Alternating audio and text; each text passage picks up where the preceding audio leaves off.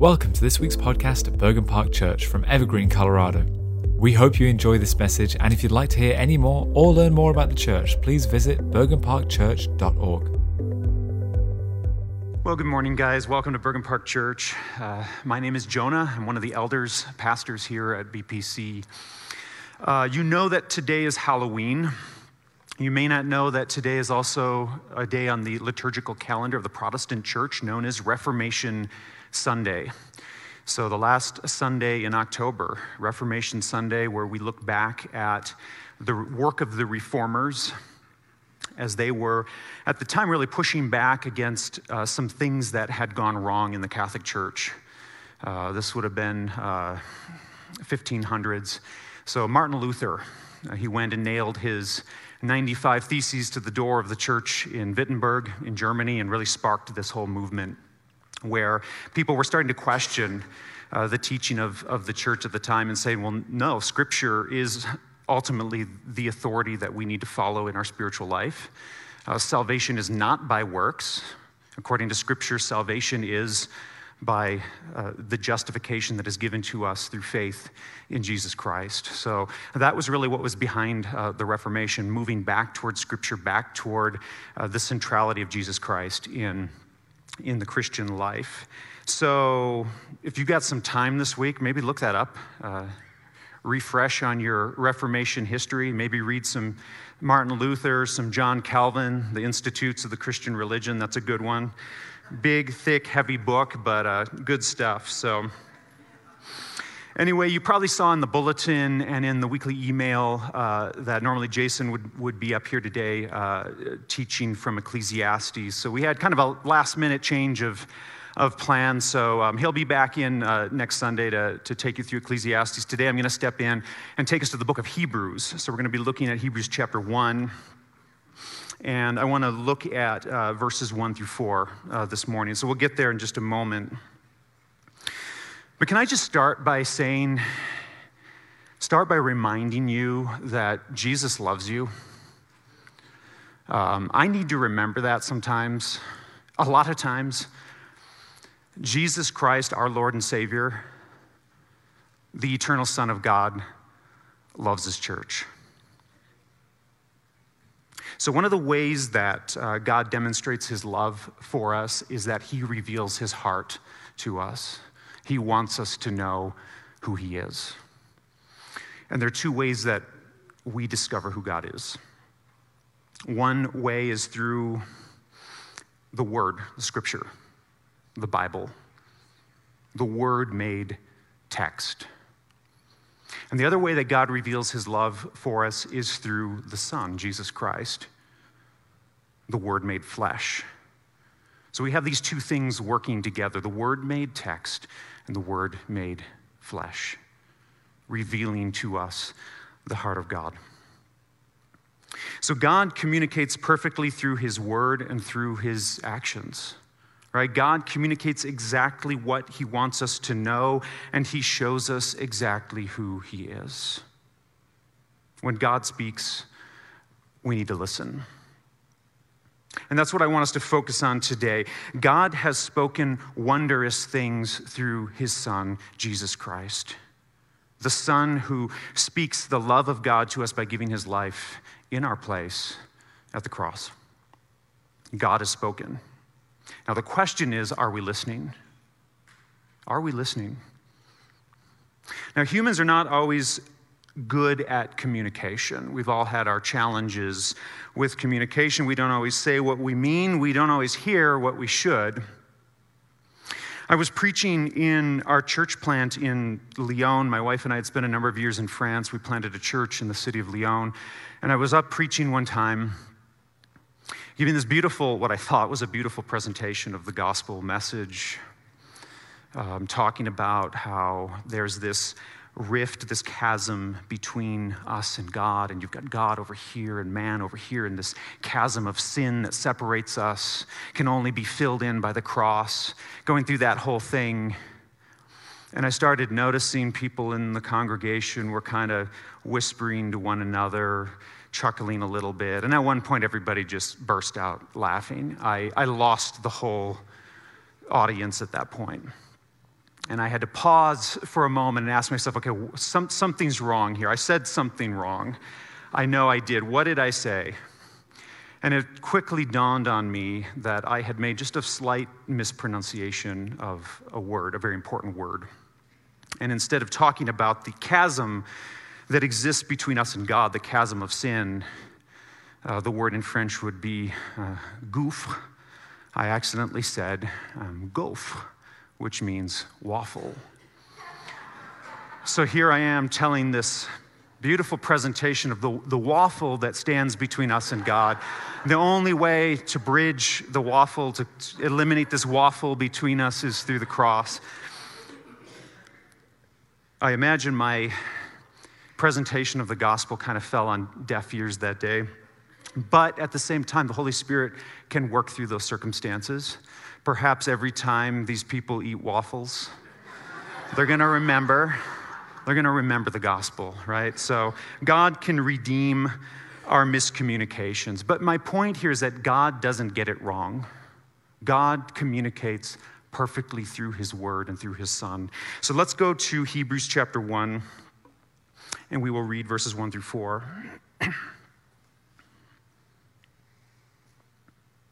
Long ago, at many times and in many ways, God spoke to our fathers by the prophets. But in these last days, he has spoken to us by his Son, whom he appointed the heir of all things through whom also he created the world. He, the Son, Jesus Christ, is the radiance of the glory of God and the exact imprint of his nature. He upholds the universe by the word of his power. After making purification for sins, he sat down at the right hand of the majesty on high, having become as much superior to angels as the name he has inherited is more excellent than theirs. This is the word of the Lord. Heavenly Father, we thank you for this word. We thank you that you have spoken through the prophets, through the apostles, and ultimately through Jesus Christ the Son.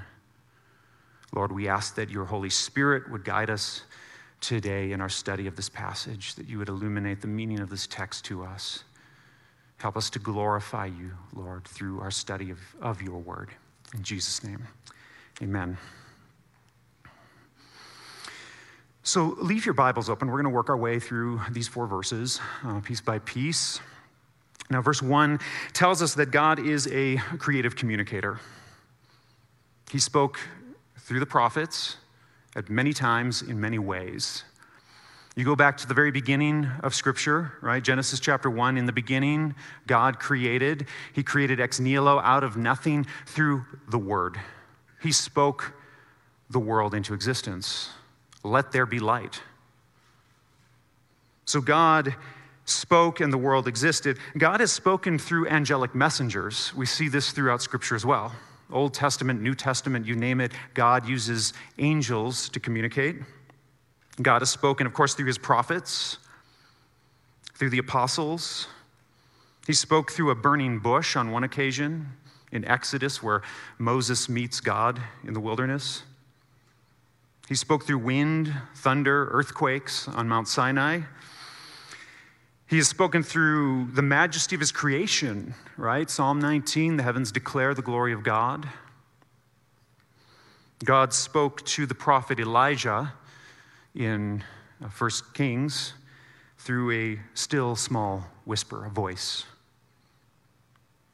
God has frequently uh, spoken through dreams and visions.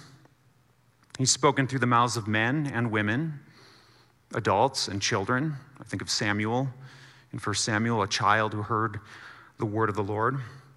God has spoken through humble shepherds. He has spoken through powerful pagan kings. Nebuchadnezzar would be an example. He spoke through a hand writing on a wall in Persia. He spoke by engraving his word on tablets of stone when Moses received the Ten Commandments, Exodus chapter 20. God even spoke on one occasion through the mouth of, well, an ass, a, a donkey, right? God speaks in a lot of creative ways. If God wants to say it, he will find a way to say it. But his most extraordinary and spectacular word came in the form of the Son, right? Jesus Christ. God spoke to us in a visible and tangible way through the Son. So, verses 1 and 2 lay out a very important contrast in this passage. So, up until the time of Jesus, God had been preparing his people, the people of Israel, for the coming of their Messiah through the prophetic words of his servants. That is how God spoke. Piece by piece, God was filling in the story, building the anticipation for this event that would change the world. Many prophets received a word from the Lord, but when Christ appeared, when Jesus came into the world, he came as the complete and final revelation of God. This is why the apostles wrote down what Jesus said and did under the inspiration of the Holy Spirit. No more is needed. All that has been said has been said, right? We need no, no more. So, so the author of Hebrews is reminding us of this. We've been given what we need for obedience and salvation. There's no need to speculate, no need to worry, no need to wait for further words. God has accomplished his covenant promises made to Adam, to Abraham, and to David.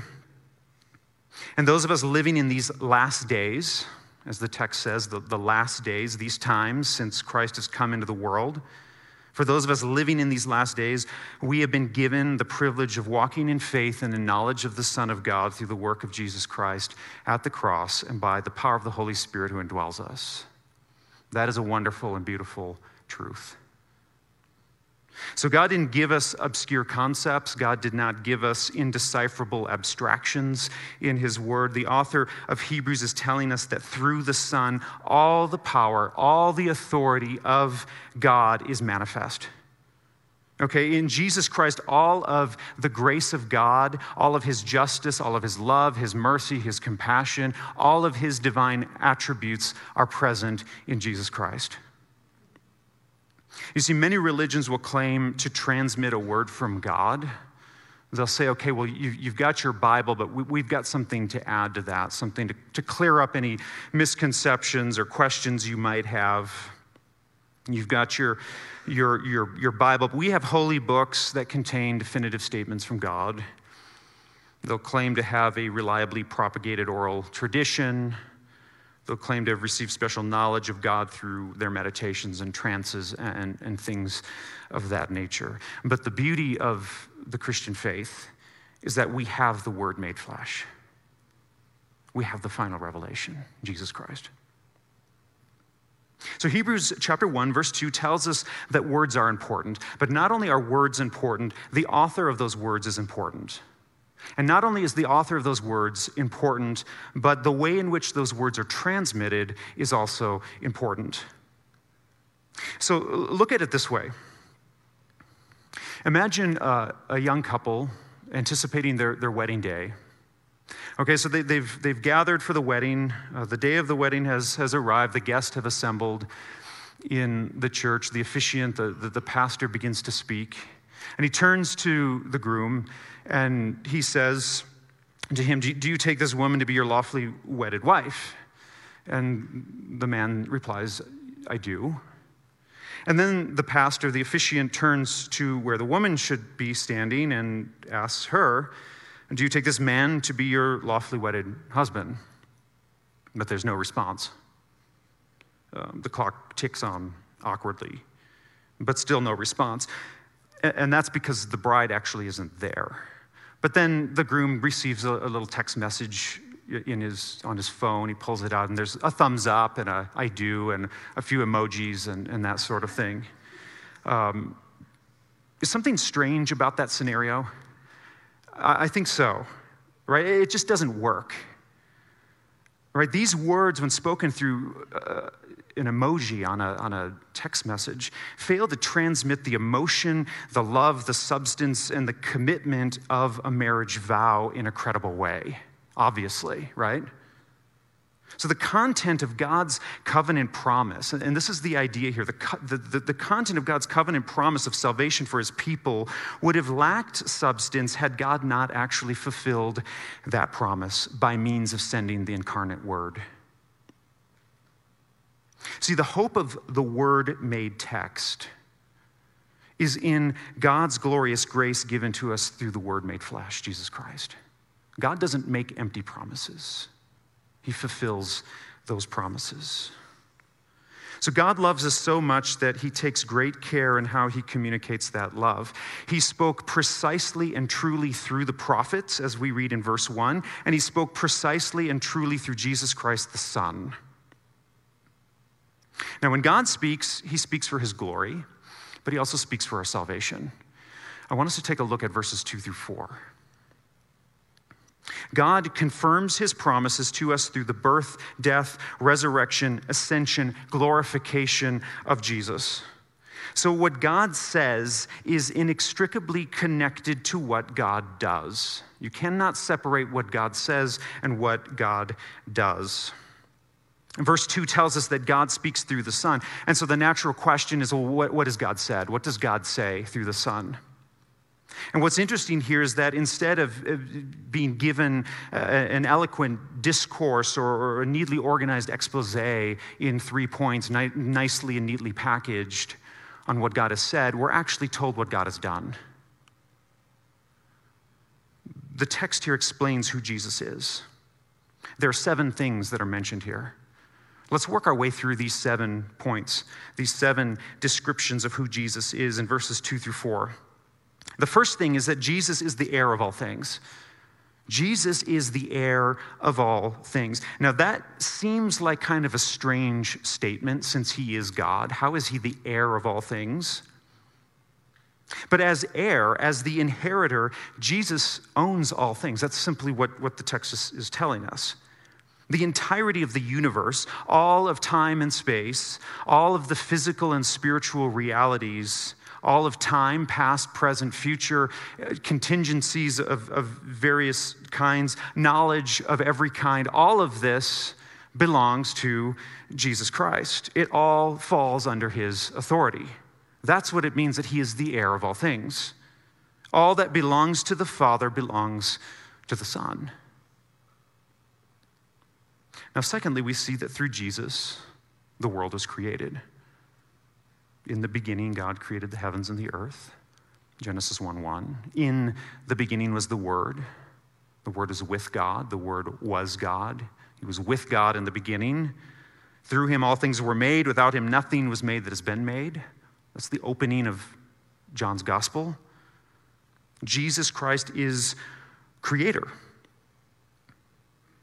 You see, it's impossible to speak of God creating the world without also acknowledging the creational function of Father, Son, and Holy Spirit working together in perfect unison in creation.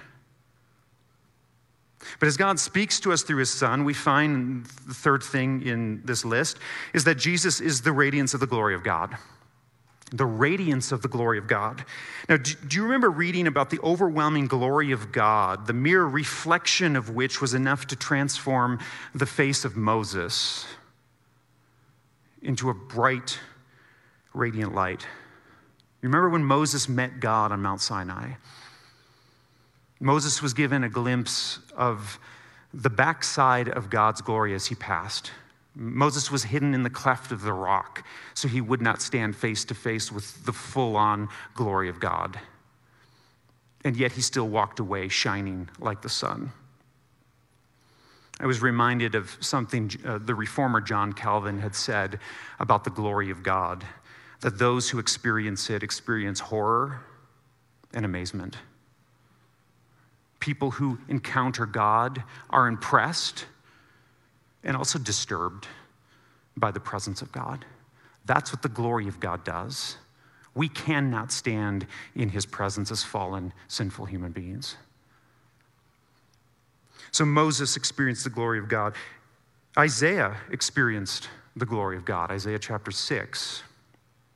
Remember, he goes before the throne room of God and he falls down on his face. Woe is me, woe to me. I am ruined, for I am a man of unclean lips. I live among a people of unclean lips, and my eyes have seen the King, the Lord Almighty. Woe to me.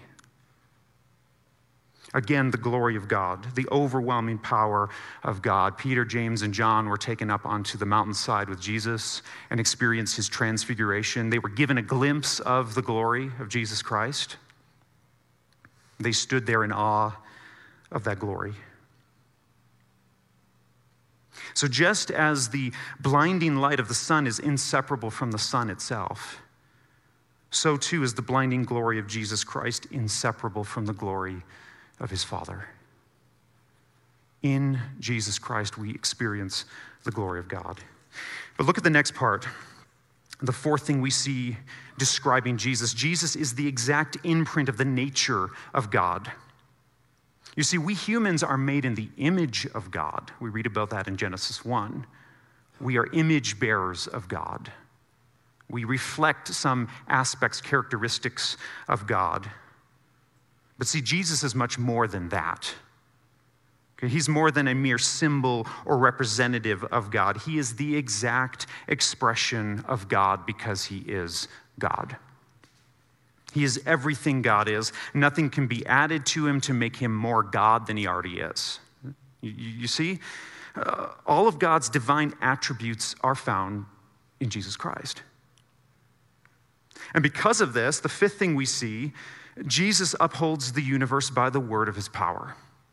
Now, Jesus is more powerful than all of the gods of the Roman and Greek mythologies that would have been pervasive at that time, first century when this book would have been written. Jesus is much more powerful. See, the Greeks would have looked to the Titan Atlas as the one who held up the celestial sphere at the edge of, of the West. You know that story, Atlas holding the world on his, his shoulders, that, that sort of thing. The reality is, Jesus does better than that. Okay, that's what the text is telling us. Jesus does much better than Atlas.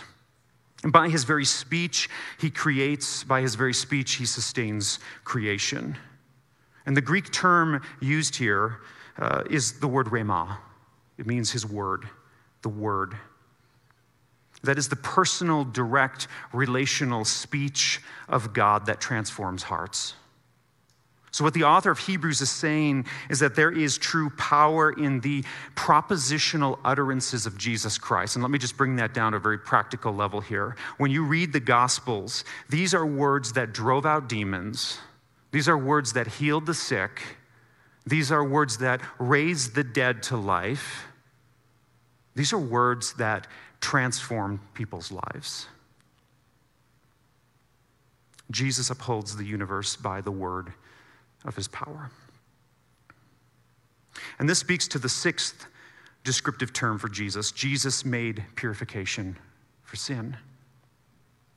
Now, part of God's sovereign plan was creation, redemption, and glorification. And we sometimes wrongly think that the Garden of Eden was plan A, and then everything went wrong, and God had to scramble to figure out what to do. And now we're living in this kind of plan B the aftermath of, of Eden, of the fall. If that is how you view redemptive history, I would encourage you to strike that idea from your mind right now, because that is not what the Bible teaches. There is no plan B, okay? There's just plan A.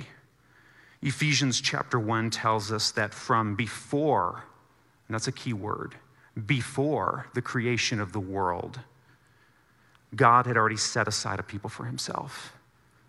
Before the creation of the world, in love, God predestined us to be adopted as sons. There's no plan B, only plan A. So God demonstrated his love for us in that while we were still sinners, Christ died for us. While we were still detestable, God sent Jesus to give his life in our place. God purifies the impure. The unlovable were given the opportunity to know true love in, in Christ. And all of this culminates then with the glorious ascension of Jesus Christ to the right hand of the Father. And this is the final thing we see in the passage as we look at verses 3 and 4. Jesus sat down at the right hand of the majesty on high, above the angels, superior to the angelic beings. And by sitting down at the right hand of the Father, Jesus has indicated that he has accomplished his plan. He is exalted, He reigns forever. All authority, all power has been given to him. See, the point of these verses is to remind us that God's actions reinforce his words. The actions of the word reinforce the words of the word, if you follow me.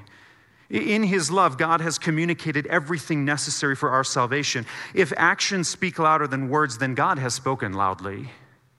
He has spoken loudly through his son. If you doubt for a moment that God loves you, then just look at what he has done for you.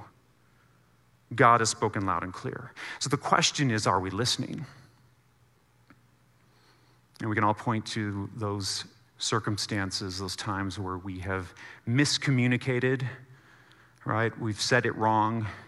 Maybe a text message you shouldn't have sent, an email you wish you could take back, maybe some comment that slipped out in the wrong place at the wrong time.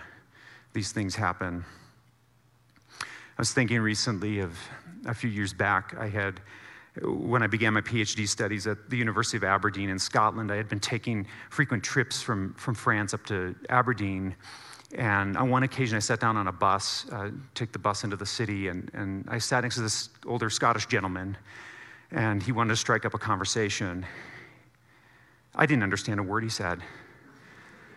We were both native English speakers, but if you've ever been to Scotland, that Scottish brogue can be very difficult to follow. I had no idea we were speaking the same language. I finally, it felt like minutes had gone by. It was probably just a few seconds, but I had to apologetically tell him, I'm, I'm sorry, I, am not, I'm not understanding what you're, what you're saying. Um, I did make out enough to understand that he asked me then where I was from. I just mentioned, hey, you know, I'm traveling from France, just here for, for a brief visit, and he went right into French. He had spent his childhood in Paris and was a fluent French speaker. We ended our conversation in French because neither of us native English speakers could understand one another. Language is a weird thing. I'm still trying to wrap my mind around that whole scenario, that experience. Language is a strange thing. You know, we, we don't always choose our words judiciously, right? Sometimes our body language can be inscrutable and, and, and difficult to follow. We, we get it wrong.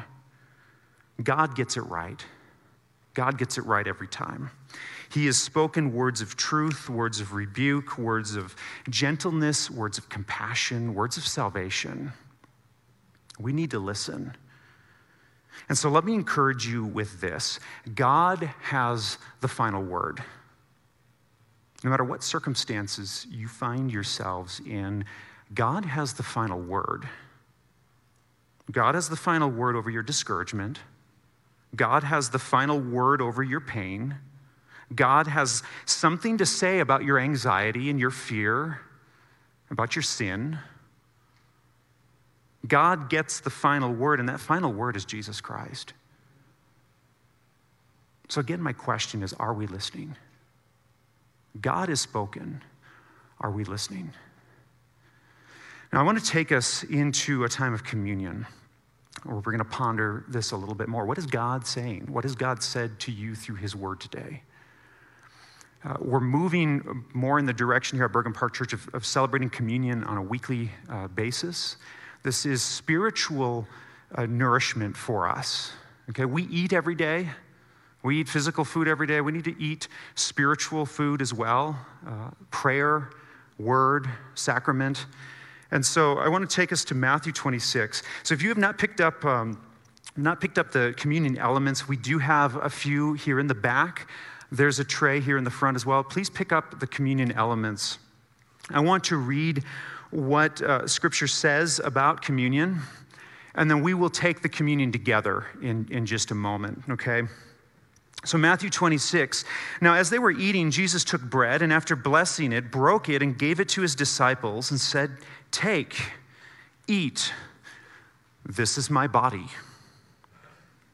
And he took a cup, and when he had given thanks, he gave it to them, saying, Drink of it, all of you, for this is my blood of the covenant, which is poured out for many for the forgiveness of sins. I tell you, I, I, will not drink again of this fruit of the vine until that day when I drink it new with you in my Father's kingdom. And when they had sung a hymn, they went out to the Mount of Olives. And you know what took place there in the Garden of Gethsemane. Jesus prayed to his Father, Not my will, but your will be done. And it was the will of the Father that Jesus Christ would go to the cross on our behalf and pay our penalty of sin. Our sin was imputed to Jesus, his righteousness imputed to us. If you have faith in Jesus Christ, you have relationship with God. That's the good news of the gospel. By believing in Jesus Christ, you can have eternal life. We sang earlier, I've decided to follow Jesus. If you have made that decision to follow Jesus, then I encourage you to take communion today to celebrate what Jesus Christ has done for you.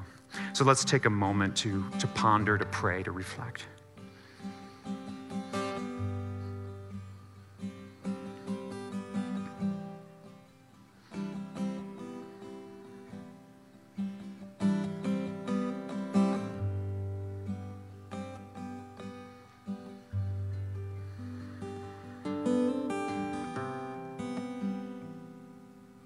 Heavenly Father, we, we confess as a congregation, as a church, that we have decided to follow Jesus.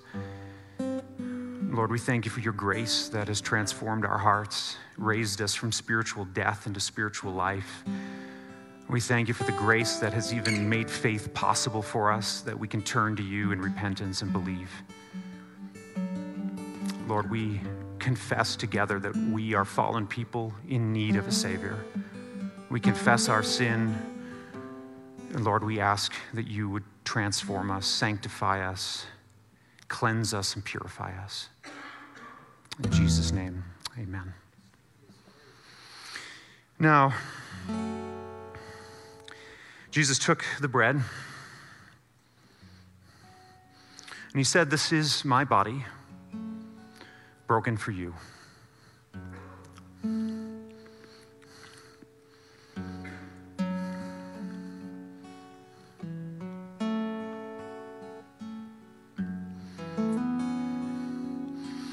Jesus took the cup and he said, This is my blood, the blood of the covenant poured out for you. Do this in remembrance of me.